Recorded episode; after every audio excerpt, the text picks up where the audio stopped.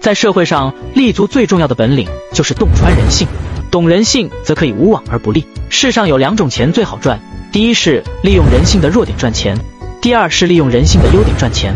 通人性者通金钱，人性之恶就是利润之源。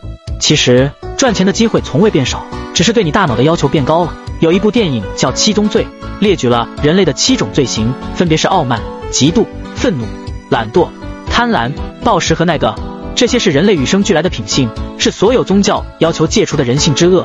而商业的底层逻辑与宗教逻辑相反，商业恰恰是利用甚至放大了人性之恶来成就商业传奇。各类交友网站利用了你的那个，金融行业利用了你的贪婪，餐饮酒类行业利用你的暴食，在线购物利用了你的懒惰、炫富，照片平台利用了你的傲慢，游戏行业利用了你的嫉妒和愤怒。可以把你在现实中的委屈和不爽全部在游戏里释放和宣泄。每一位商业领袖都是利用人性的顶尖高手，人性之恶才是利润之源。比如你喜欢美女，你就会发现你的手机每次都会刷到各类美女；如果你喜欢唱歌，你刷到的都是各类草根天才的表演；如果你想报复，会刷到各种各样给你打鸡血的演讲。你的人性在所有的商业高手面前都被暴露的一览无余，无处躲藏。你喜欢的东西，他们就会给你更多，把你所有的时间和注意力全部填满。直到你发现你的手机里全是你喜欢的东西。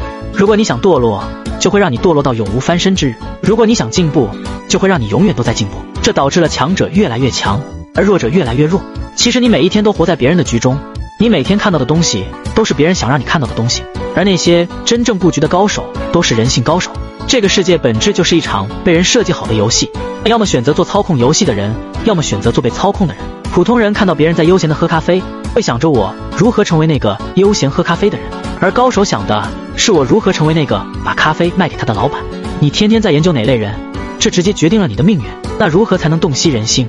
我主页的第一条视频一定要看看。